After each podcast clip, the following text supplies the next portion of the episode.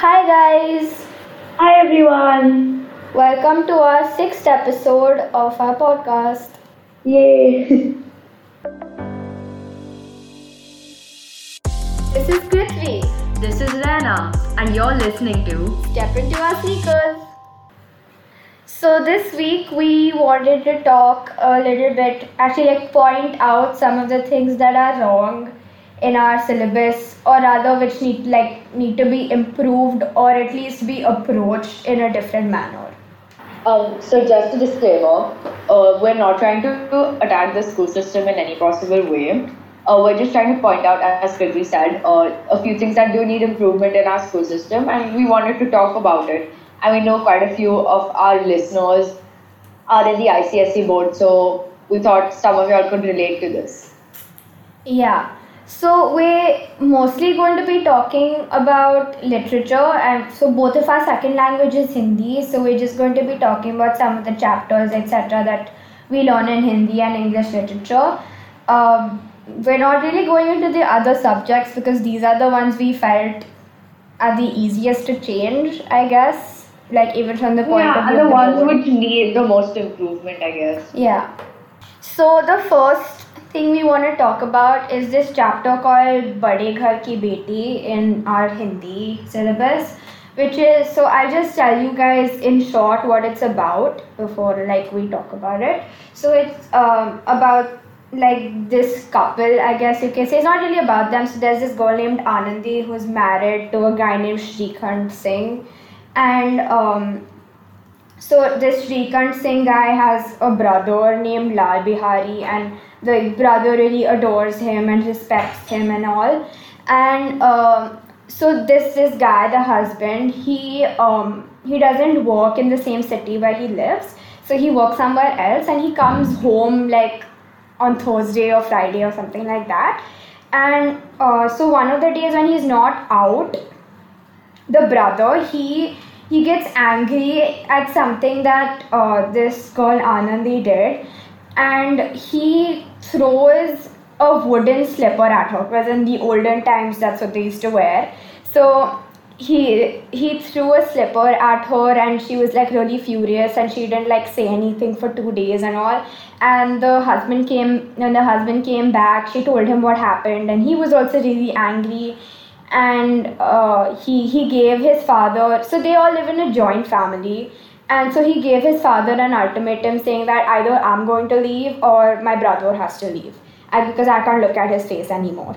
And then they, they keep fighting and the brother gets really offended at you know what this Shrikant Singh is saying and he's like I do adore him so much. How can he say that he doesn't want to look at my face this that and all and then in the end, the girl Anandi tells her husband that, you know what, it's okay, let's all just stay in the house. I forgive him. And they all live happily ever after, and everyone in the village is like, this is what Bade Ghar Ki Beti do. Um, so that's what the story is about. And just like a few things that are really wrong with this. Uh, so first of all, when they're introduced, so like they in the beginning just like introduce the characters in brief, you know, like their backstory or whatever. And um, so in Anandi's introduction, so she is the youngest, or I think I'm, I'm not sure like where she is, but she's a f- like she has three sisters, and according to the story, she is the prettiest of them all which is why she is adored the most out of all her sisters by her parents and her parents want to marry her off because of this. And honestly that gives off a really wrong idea of you know that parents like have a favorite child because of how they look or you know how intelligent they are or whatever.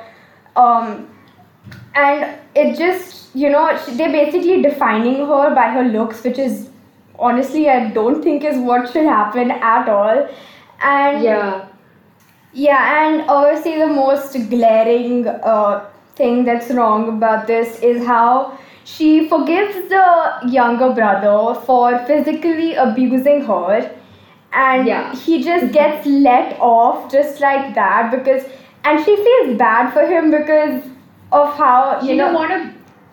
Yeah. want to break up the family basically. So she just was like, okay, fine, you know, never mind, I forgive him. And Yeah, that's let's- it. And then she let's goes just- to her husband and says, it's okay, forgive him too. Yeah, let's just forgive him for throwing a wooden slipper that nearly missed my face. It's totally okay. Yeah. So that was one of the stories. Yeah, and see, my, my point is like, my main point is that at least if we're going to be taught stories like this, at least we should have discussions and debates about these in class to really bring about awareness and all of that. This isn't how it should be, and you know, th- this is what needs to change because even today, domestic abuse is very prevalent, and I think, like, you know, if at least, you know, if they are going to teach these to us, you know, if we can like strike up a discussion in class about how this is because they just teach the chapter to us and then we write whatever we learn. Yeah, so uh, I just think that if the like this is and this is true for any chapter we speak about even after this that you know as long as it like if they really really feel it's necessary to you know keep these chapters or they or they don't want to remove them from our syllabus i at least think that you know we should talk about what's wrong in them Yeah, that's true. Okay, so uh, for the next one that we wanted to talk about, so Kriti actually hasn't learned this. Um, so we have this book called Naya Rasta, which we have to learn. And so that it's a basically I'll just give like a little bit of backstory. So there's this girl called Meenu who's been rejected by many guys because apparently she's not fair enough and she is uh, too short. So a lot of guys have rejected her, and uh, finally there comes this one guy named Amit who rejects her, and then she that's the final straw. She decides that she wants to go ahead and become a lawyer, and so she goes away to law school, and it's basically about her story, and then how in the end she finds her way back to Amit and she gets married to him. Again, there are a few things in this story. Um, and uh, obviously, I think it's really great that uh, Meenu does become a lawyer and that she puts away that marriage part, which I will say is very, you know, at least that's good and revolutionary, which I like. Um, so, first thing, why Amit leaves her is because he wants uh, his parents um, want money, so they get a better offer from another family who's uh, willing to give them like 5 lakh rupees or something and uh, that's why he decides to cut off the marriage offer with Meenu and decides to get married to this other woman. And also, uh, there were like a few things. So, like Meenu's best friend gets married immediately, like the first guy that offers her because she's pretty, and so you know, back then it was, it's still very prevalent how arranged marriages work is because of how someone looks, and you know, he so he rejects Sarita because she wasn't she was too dark and she wasn't educated as Meenu was, and so it's basic and so he didn't like her because of that because he was like she's not as beautiful as Meenu is, so I don't want to get married to her, and a few other things. So um, uh, Meenu's sister gets married before Meenu does, like her younger sister, and uh, she she gives birth to a child and that's why obviously when you give birth to a child you tend to put on weight you know it's a normal thing and uh, the author actually points that out saying that she had put on weight and now she looked older than Meenu because she had put on weight. And she wasn't as petite anymore. So these are just like a few things that I've found and there are so many more in the book. And you know how her parents kept urging her to get married and how if she didn't get married she wasn't living a meaningful life because she wasn't settled down and you know because settling down is getting married apparently. But Meenu was living a totally normal life. Because she was a successful lawyer. And you know she really gained her name and she was practicing well and everything. But her parents still wanted her to get married because you know she doesn't her life is still not meaningful. So these are just a few things that were there in our chapter, which I thought definitely need an update. Okay. So those are just a few things that I wanted to talk about of Rasta. So uh, now I wanted to also talk about this poem. Um, it's called Vinay Ke Pad, and it's basically about the um, Hindu god Ram from the Ramayana, and um, the entire po- poem is just about like how you know just like praising him and saying that he's really kind and you know you should like pray to him and you should like you know take his name and do bhajan and you know you, will attain moksha or you know you you will be blessed for the rest of your life and all of that. That's that's so there's two stanzas in the poem. And the what i just said is all what's there in the first stanza. Now the second stanza is what really got to me. So I didn't notice this as I was learning it, but when I was studying it for one of my exams is when I really noticed it. So in the sec, so I'm not saying it in Hindi because I don't remember exactly what it was. I don't really learn it. I just like learn the basic meaning. So I'm just going to like tell you what it is basically. So what they what they say in the second stanza is that if you have friends or family who don't have Ram in their hearts, you should leave them. And and I, I'm just sitting there looking at this poem like, hold on, wait, what? I think we should give people backstory. Just so you know, Hindi is like uh, very sanskari. yeah, all the so things because are very, you know, sanskari and very, you know, conservative yeah. is the word. I guess it's stereotyping a little, but at least from what we've seen, this is how it is. And our entire Hindi syllabus is all old, like stories and poems written really long ago. Yeah, they were like, you know, 1800s kind of stuff. And and we're just here sitting in the 21st century reading Yeah. these, like, seriously? Okay, so we get that these are like great literary works, but I don't think you should be teaching 21st century Gen Z kids like these kind of things, right? And there's a desperate need of an update. Yeah, and through the, I just re- realized that they're indirectly imposing religion on 15 year old students. Yeah. Just like, I, just like, oh, your friend doesn't like Ram, leave them. Excuse me, what what is this? And I was, I couldn't. St- it was so appalling. I just couldn't stop laughing, and I showed it. I showed it to my mother, and even she was laughing. And I was like, "Mom, aren't they like kind of imposing religion?" And she's just there, slowly nodding her head, like, "Mm-hmm, yes, they are." and in this day and age where there's stuff like freedom of religion and you know respect all religions and you know don't discriminate on the basis of religion we're learning stuff like leave your friends if they don't like ram i really Yeah, think that's exactly. that's extremely backward and definitely definitely needs to change yeah so i guess these are the main ones we wanted to discuss from hindi Yeah. yeah, okay. So in English literature, we couldn't really uh, like point, like pinpoint a lot of things. So we mainly, so we learn one, we learn a Shakespeare script, which like The Merchant of Venice. We're going to talk about that a little later. But first, we want to just talk a little bit about this poem called Bangle Sellers by Sarojini Naidu. So, um, I guess most of us know that she was a really respected and renowned poet in her time, and she still is. And um, uh, it's it's it is it is a beautiful poem. I'm not denying it, and I personally don't think they should remove it from our syllabus. But I just think that given the entire po- poem talks about uh, a young maiden, an unmarried maiden, and then it goes on to talking about the same woman getting married and then uh, you know her having children and then her life you know being done so it is it's just the entire poem talking about how a woman's life revolves around marriage and i guess this is like okay because Exactly. in her time it was like that. yeah And that's that's what i was coming to Yeah. so it's very fine that she wrote about that because that's how the society was back then.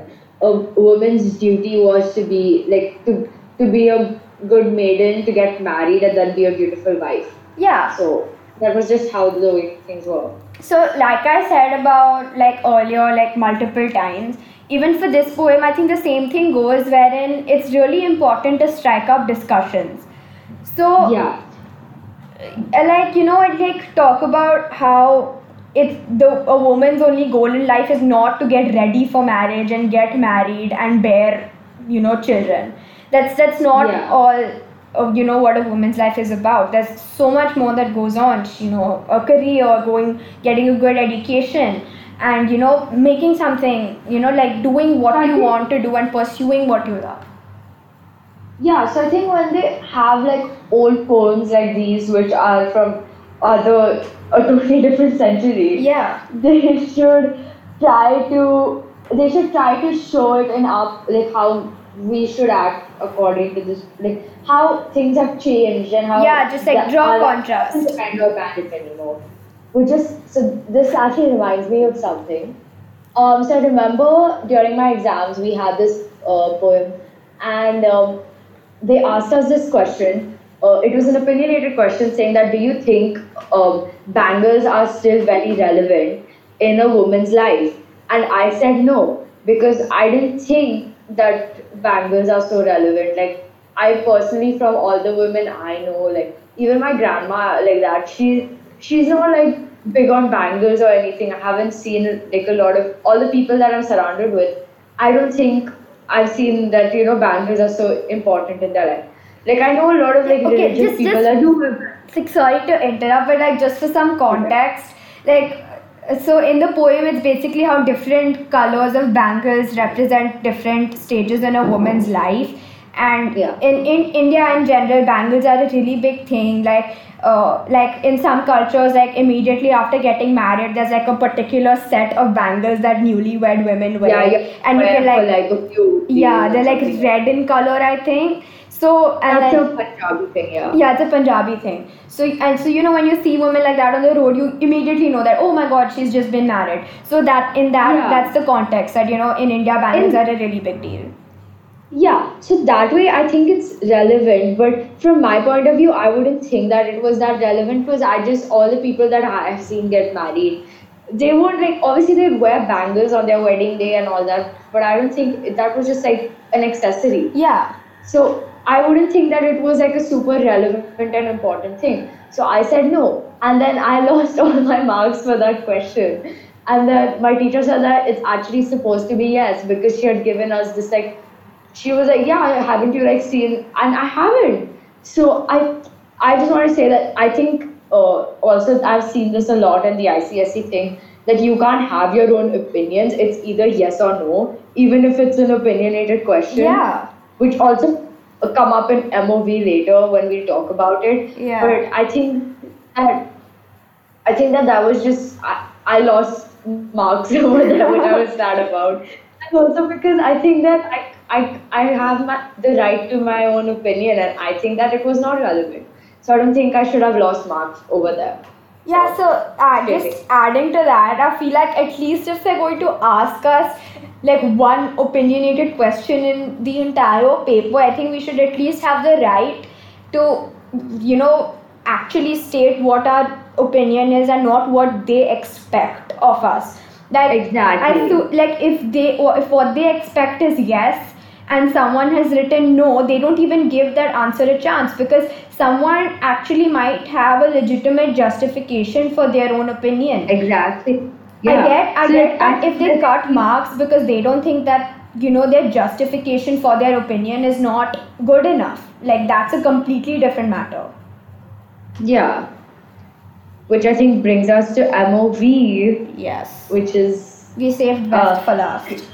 Yes, Christy actually doesn't like MOV. Me, in fact, it's actually not really it's not like like that i i like there's like a lot of things even in history that i don't like but if it wasn't if it wasn't something that we had to learn in school i really think i'd be Yeah. interested in it it's just that Yeah. learning it in school kind of ruins it so i've actually read like a few other shakespeare stories like obviously not the entire thing but you know there are so many different versions like shorter versions and i really enjoyed Yeah. those so it's just that because we have to learn it and the way it's taught to us and all kind of just ruins it Yeah, so something that I wanted to touch upon was I feel very passion, passionately about this. So, uh, so actually, if anyone's read a movie, they know that Shylock is the villain because he's trying to take Antonio's pound of flesh, and you know he's trying to kill Antonio. And honestly, I think that and and that's how they teach it to us that Shylock is the villain.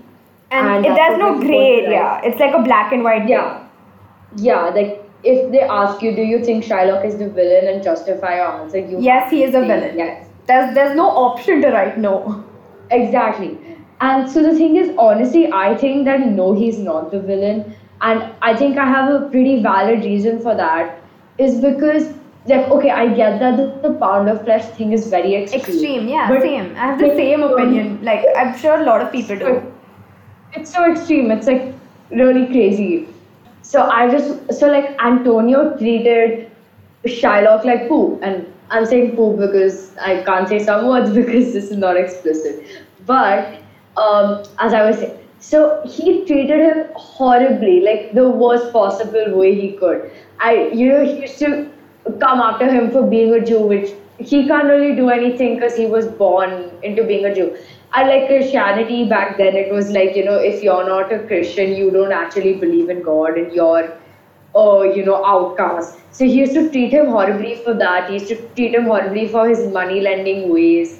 He would he would just be really really mean to him. And like Shylock had a very very valid reason for hating Antonio, which is and hatred can make people do a lot of bad things. You know, if it's strong enough. And I think Antonio really pushed the limits.